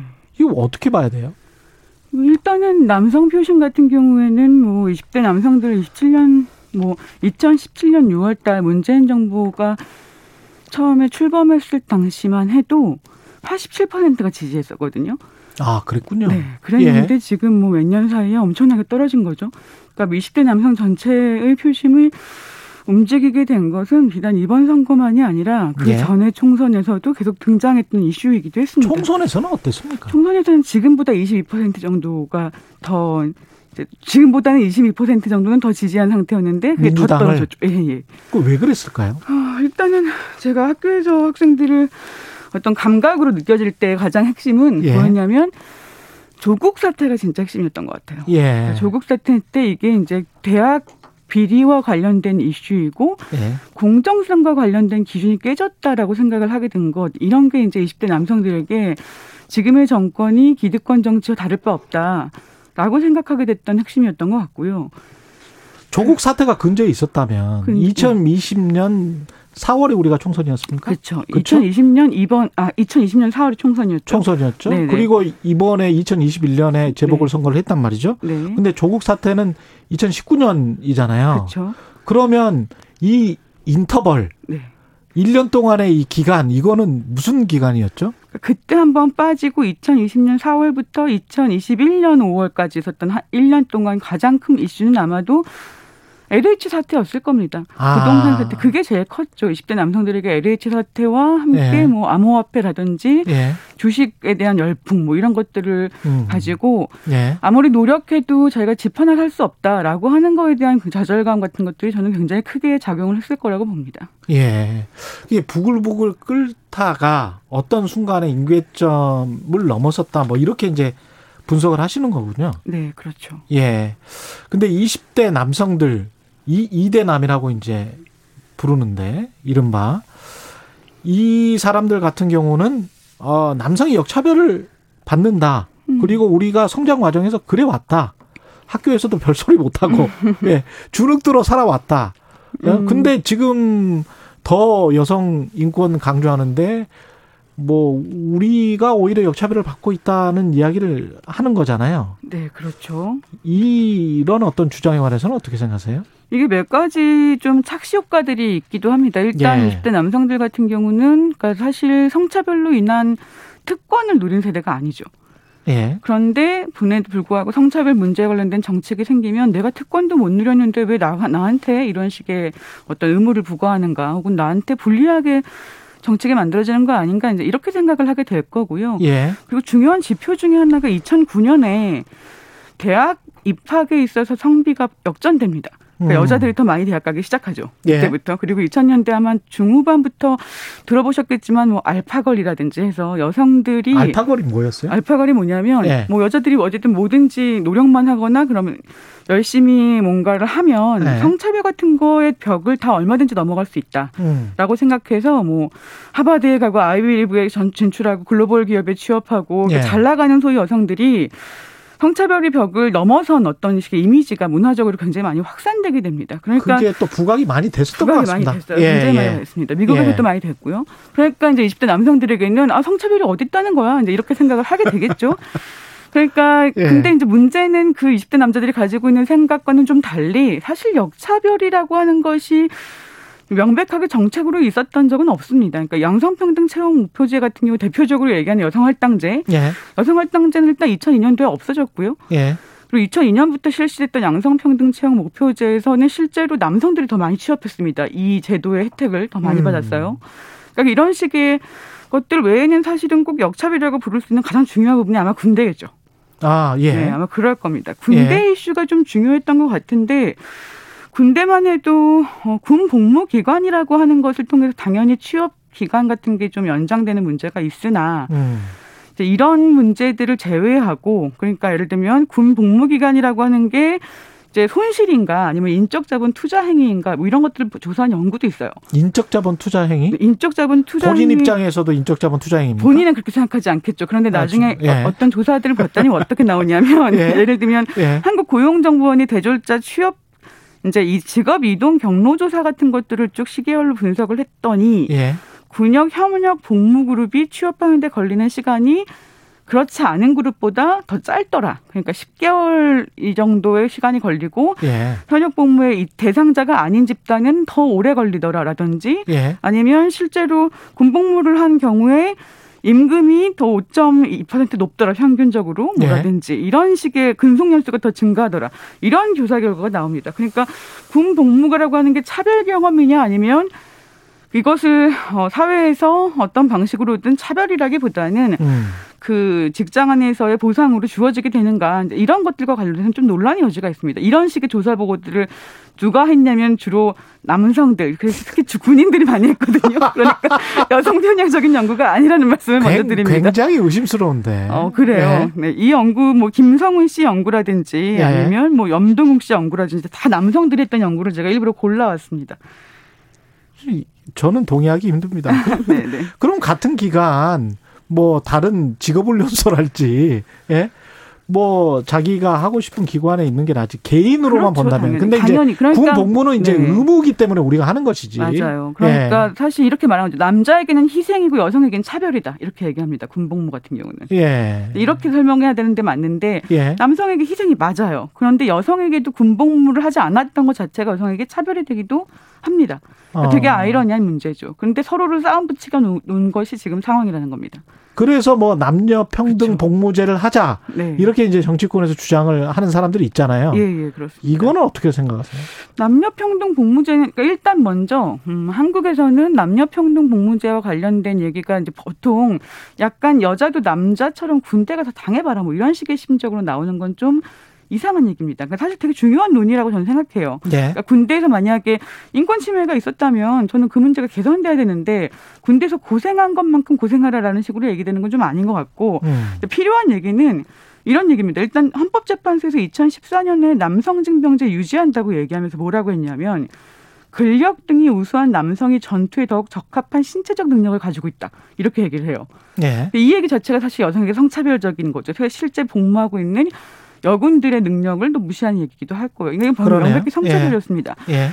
그래서 사실 여, 여성증명제 논의가 이제 사실 여성들에게도 필요하다라는 얘기를 이제 여성학계에서도 하고 있고요. 그리고 음. 동시에 한편으로는 2025년에 인구 감소가 되면 한 병력 인구가 지금 22만 정도로 줄어든다고 해요. 그러면 전반적인 병력 자원을 높이는 데 있어서 여성증명제 논의가 본격화돼야 되는 시점이다. 이제 이런 얘기를 하기도 합니다. 예. 네, 그런데 이제 남녀평등 복무제 같은 경우가 이제 어, 떤 문제가 있냐면 음. 남녀평등 복무제를 이제 시도하려고 하고 있는 국가가 여러 국가가 있는데 그 중에서 또 스웨덴, 뭐 노르웨이, 뭐 아니면 핀란드는 시도하려다가 지금 논의 중이고요. 뭐 이런데요. 그러니까 스웨덴이나 노르웨이 같은 경우에는 남녀평등 복무제를 시도한 이유가 뭐냐면 성평등한 국가를 위해서 우리가 평등한 복무가 필요하다. 음. 이게 핵심이었던 겁니다. 예. 근데 이제 한국 같은 경우는 약간 복, 얘기가 복잡해지는 게 이스라엘이나 북한처럼 그러니까 지금 안보 환경이라고 하는 게 징병제를 필요로 한다라고 하는 걸 전제하고 예. 성평등한 군대라고 하는 걸 만드는 것이 가장 이 제일의 목적은 아니라는 거죠. 음. 그런 식의 상황에서 사실 성평등한 군대가 제일의 목적이 아닌 상황에서 남녀 평등 복무제가 되면 평등한 복무가 된다기보다는 더 차별이 강화될 가능성도 있습니다. 그러니까 예. 예컨대 예. 핀란드에서 상대적으로 굉장히 성평등한 국가로 알려져 있는 핀란드에서도 지금 논의가 중간에 멈추고 있는 이유가 뭐냐면 지금 핀란드에서 군복무를 하고 있는 여군들이 전체 군인들의 한 20% 정도 되거든요. 네. 그20% 정도 되는 군인들한테 물어봤더니 음. 한 절반 정도가 군대 안에서 성폭력을 당했다는 거예요. 네. 그래서 지금 만약에 성평등 복무제로 가게 되면 이 문제가 더 강화될 거다. 이 문제에 관련된 군의 대책 같은 것들이 마련되기 전까지 남녀평등 복무제라고 하는 것은 사실 시기상조다라는 얘기가 핀란드에서도 나오고 있는 중입니다. 그러니까 평등한 복무 필요한데 음. 복무를 만약에 하게 된다면 어떤 조건이 필요한가? 훈련과 교육과 군 전체의 훈련의 방식과 뭐 이런 것들이 다 바뀌어야 되는 상황인데 예. 저는 그런 것들에 대한 사회적 논의가 진짜 필요하다고 생각해요. 그렇군요. 네. 예. 이 젠더 이슈와 관련해서 제가 이제 82년생 김지영인가요? 그 네. 영화 보면서도 느꼈는데 아, 그 영화를 본 여성분들 나이에 따라서 엇갈린 반응이 많더라고요. 아, 그래서 2030이 젠더 이슈에 굉장히 민감하다. 음, 맞아요. 그리고 4050이나 5060으로 가면 그 젠더 이슈에 관해서 좀 무감각하거나 좀 덜 민감하다. 근데 이제 아주 이렇게 민감한 게 사회적으로 어 선한 영향을 지금 발휘를 하고 있는 건지 음. 좋아지고 있는 건지 좋아져서 지금 이런 거에 민감한 건지 그런 것도 좀 알고 싶어요.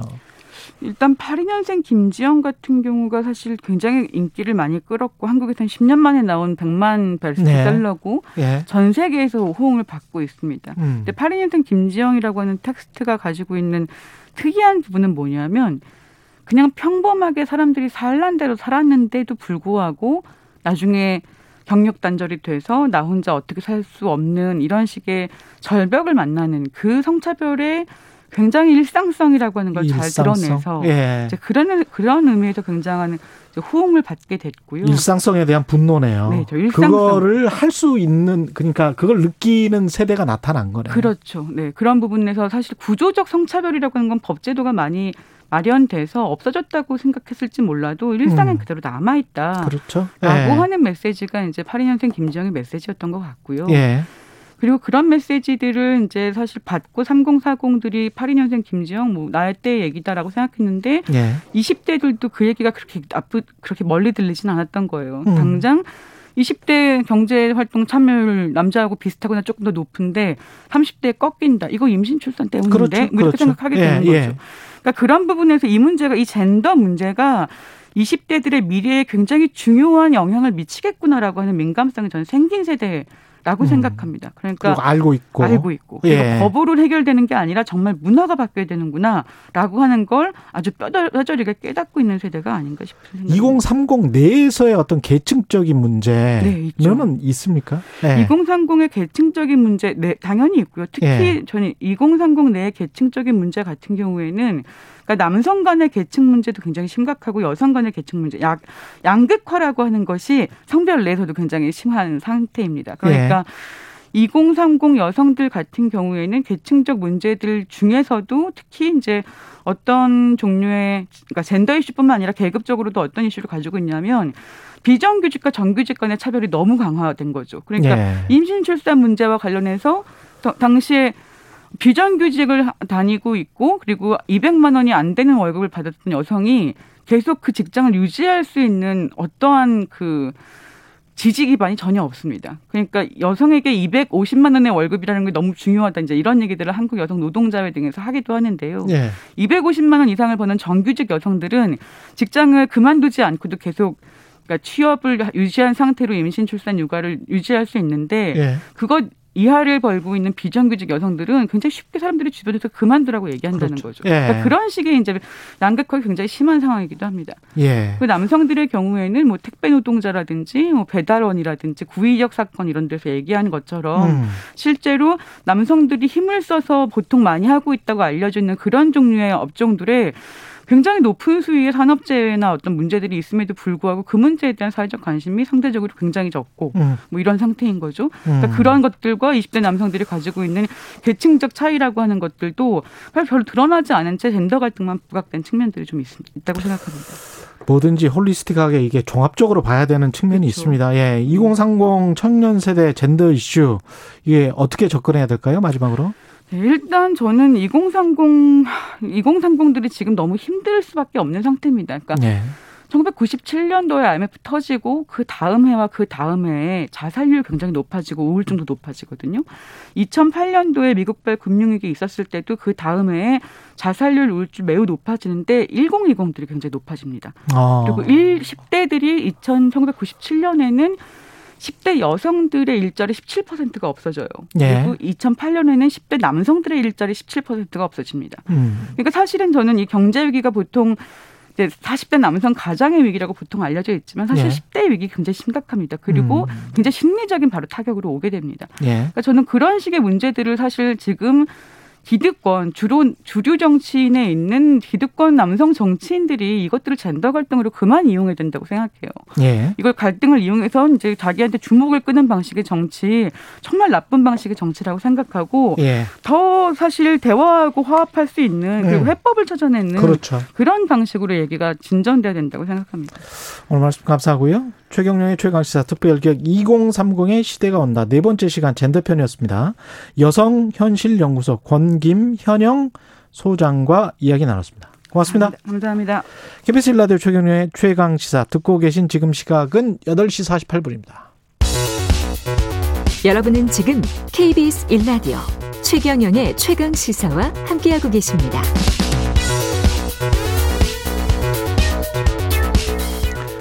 네, 바이든 정부의 대북 정책에 대한 그림이 발표됐습니다. 제3의 길을 표방하긴 했는데 구체적인 내용은 잘 보이지는 않습니다. 영국에서 열리고 있는 G7 회의를 통해서 그림이 더 구체화될 것으로 보입니다. 세종연구소 홍현익 수석연구위원 연결돼 있습니다. 안녕하세요. 네, 안녕하십니까? 예. 이게 제3의 길이라는 게 트럼프도 아니고 오바마도 아니고 또 다른 길이 있다. 뭐 이런 주장인 것 같네요. 바이든 정부의. 네. 예, 대북 기본 진짜, 정책. 뭐, 진짜 제3의 길이 아니고요. 예. 어, 오바마와 트럼프 중간을 가겠다는 것입니다. 근데 이제 예. 제가 조금 좀 미국이 듣기엔 좀 죄송한 말씀이지만 예. 북한은 오바마 정책 전략적 인내 예. 그러니까 북한이 태도를 변화하지 않으면 대화조차 안 하겠다라는 거와 음. 트럼프처럼 아주 강경 정책하다가 갑자기 정상회담하고 그래서 세 번이나 네. 만나줬지만 또 약속을 또 안 지키는 이런 정책 오바마 트럼프의 대북 정책을 다 싫어하거든요. 예. 지금 현 상태로는. 근데 그 중간이라고 하면은 예. 과연 북한이 선뜻 나서겠느냐. 음. 이거 기대하기는 매우 어려운 것 같아요. 이제 좀 더 두고 봐야 되겠지만. 북한은 중간도 싫어할 것이다. 아니 뭐 싫어하는 것의 중간이니까. 예. 아, 좋아하는 둘다 싫어하는 것이니까. 예. 예. 예? 둘 다 싫어하는 것이니까 그렇죠? 예. 그렇죠. 그러니까 예. 둘다 실패한 북한의 입장에서는 자기들이 다 한 번은 아주 고난의 길을 걷게 했고 한 번은 굉장히 기대했다가 어 희망만 불러일으켰다 약속은 안 지키니까 야 또 속았다 이렇게 느끼는데 예. 그 중간을 가겠다고 하니까 좀 불안한 거죠. 그 근데 이제 지속되는 게 있어요. 지속되는 게 제재입니다. 예. 제재는 지속되고 트럼프와 달리 동맹을 강화한다는 건 북한의 입장에서 볼 때는 한미 동맹을 약화시키고 싶은데 동맹을 더 강화하니까 예. 제재나 동맹 강화 이건 더 싫어할 거 아니에요. 그렇죠. 그러니까 단지 이제 관여하는 것만 어 오바마와 트럼프 중간 단계로 한다는 건데 지금 저 블링컨 장관이 영국에서도 얘기했지만 어그 뭐 며칠 동안 또 몇 달 동안 음. 북한이 어떤 말과 어떤 행동을 하는지 지켜보겠다는 거예요. 예. 그러니까 완전히 이제 미국은 일단 우리 할 바는 다 했다. 예. 따라서 북한이 어떻게 하나 지켜보겠는데 잘못하면 가만두지 않을 아, 것이다. 뭐 대화로 나온다면 대화는 하겠지만 뭐 이 정도니까 북한이 선뜻 대화로 나오길 기대하는 거는 좀 어, 그, 어렵, 어렵지 않나, 이렇게 생각이 됩니다. 그 워딩 자체가 미국에서 내놓은 게, 미국 백악관이 내놓은 게, 북한과의 외교에 열려 있고, 실용적으로 조정된, 잘 조정된 실용적 접근, 그를 통한 실용적 진전, 이런 이야기를 했단 말이죠. 이거는 네. 그냥 말의 성찬이라고 봐야 되나요? 어떻게 봐야 되나요? 그러니까 트럼프처럼 어, 김정은한테 당신 북핵 포기하면 음. 당신 정말 잘 살게 해줄게 뭐 이런 게 아니라 예. 그러면 보자. 당신이 음. 어, 그, 그 북핵을 개발한 것 자체가 국제사회 법규를 어긴 거 아니냐 여기서부터 시작해서 예. 그러면은 그럼에도 불구하고 우리가 좀 관용을 보여서 예. 뭐 어느 어느 거 폐기하면 조금 유엔 안보리 제재 11개 중에 한 개 정도 해제해 주겠다. 뭐 이런 식으로 어 조금 조금씩 과연 북한이 믿을 만한 존재인가 보겠다. 뭐 이런 뜻도 있고요. 예. 또 동맹국들하고는 계속 협의한다 그러는데 예. 요는 한미 간에 협의하면 좋은데 항상 한미일 협의라 그래요. 아. 근데 일본은 지금까지 보면은 아베 총리 같은 경우는 트럼프 만나가지고 문재인 대통령 믿지 마십시오. 맨날 그래. 예. 사실 북핵 문제를 자기네 그 몇, 몇몇 사람 그 납치됐다라고 하는 엄청나게 징용병이나 위안부 문제로 수많은 사람을 괴롭히고 대량 학살까지 한 일본이 예. 몇 사람 납치된 거 가지고 벌써 20년 이상 그 끌어오고 있잖아요. 그렇죠. 그러면서 북핵 문제에 대해서는 굉장히 가혹하게 일테면 어 중단거리 미사일도 포기해라. 인권 문제도 뭐 개선해라. 또 뭐 화생방 무기도 포기시켜야 된다. 이렇게 얘기를 하는 게 일본인데 예. 한미일 공조를 강조한다고 하는 것은 일본의 목소리는 확실히 지금 북핵 문제 해결을 좀 지연시키거나 뭐 이러려는 거거든요. 네. 근데 이제 그럼에도 불구하고 조금 약간 아주 희망을 버릴 건 아닌 게 일본이 올림픽을 한다면 7월 달에 올림픽을 한다면 그 전까지는 북한의 눈치를 좀 봐야 돼요. 음. 북한이 도발하면 북 일본의 올림픽 완전히 뭐 그 망가지잖아요. 그렇죠. 그러니까 지금 몇 달 동안은 일본이 뭐 아주 그 북한에 대해서 반복적인 그 이렇게 기조만 얘기를 하지는 않을 것으로 보여요. 예. 그렇지만은 어 일단 한미일 공조만 계속 강조하는 거는 미국이 의도적으로 계속 한미일 공조 강조하는 거는 에그 그렇게 호락호락 양보적으로 북한에게 임하진 않겠다는 얘기라고 볼 수 있습니다. 그 이런 백악관의 구체적 뭐 완전히 구체적인 거는 아닙니다만 기본 정책이 나오기 전에 4월 15일에 워싱턴 포스트 같은 경우에 미국 고위 관계자를 인용해서 대북 정책이 기본적으로 뭐 간이역 정도의 수준 이렇게 묘사를 했단 말이죠. SLBM은 발사하지 않게 하고 핵무기 같은 경우는 더 이상 증강시키지 않게 하는 이 정도 수준에서 멈춰서 뭔가 뭔가 이루어보려는 이, 이런 수준으로 평가를 했더라고요. 그렇게 또 말을 인용을 하고. 네. 그렇게 보십니까? 그게, 네, 그게 사실 어 어떤 맥락에서 이렇게 나오냐 하는 것이 이제 중요한데요. 예.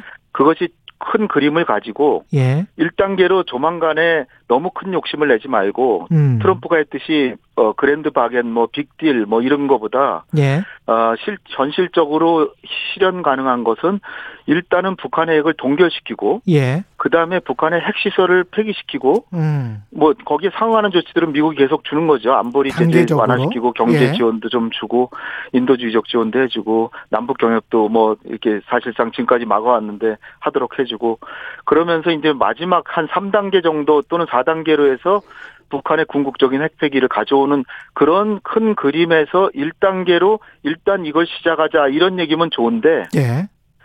그냥 거기서만 그칠 수도 있는 거죠. 이를테면 음. 핵과 미사일을 구분해서 북한이 핵 몇 개 가지고 있다고 해서 미국한테 그렇게 어려운 게 아니니까 예. 일단 미국까지 도달하는 장거리 미사일 프로그램만 중단시키는 게 미국한테는 더 시급하거든요. 예. 핵보다도. 예. 그러니까 그런 문제를 해서 북미 간에만 타협하고 우리는 계속 단거리 미사일은 갖고 있으니까 음. 단거리 미사일로 북한의 핵기업에 처하는 그런 상황이 되면 안 되겠죠. 예. 그런데 어쨌든 조금이라도 진전이 되려면 예. 빅딜 방식보다는 점진적이고 단계적 방식으로 가야 된다는 측면에서는 그런 제안이 일견 어 좀 그 실용성이 있다 이렇게 보여집니다. 당장 한미 정상회담 앞두고 있는데 우리 정부 어떻게 해야 될까요? 마지막으로. 예. 지금 정의용 장관께서도 그 블링컨 장관한테 말은 이제 뭐아그 바이든의 그 의회 연설 굉장히 그 실용적이고 좋았다. 음. 그리고 대북 정책 검토 결과도 굉장히 바람직하다 이렇게 얘기는 하셨습니다마는 예. 사실 우리 정부의 속내는 조금 미국이 그6.12 싱가폴 정상회담 선언도 공개적으로 이렇게 비공식적이 아니라 공개적으로 그거부터 시작하겠다. 음. 그리고 그때 북한이 몇 개 조치를 했으니까 예. 종전선언 같은 건 우리가 하겠다. 뭐 이렇게 하는 거를 원합니다. 그렇게 해야 북한이 나오기 때문에. 예. 그래서 만약 5월 21일까지 북한이 나오지 않는다면 예. 제재라고 하는 걸 이제는 어, 북한이 대화에 나오게 하는 방법뿐 예. 아니라 시간이 끝나갑니다. 1단계 비핵화라는데 활용하고 예, 고맙습니다. 그리고 단계적 점진적으로 가야 된다는 걸 적극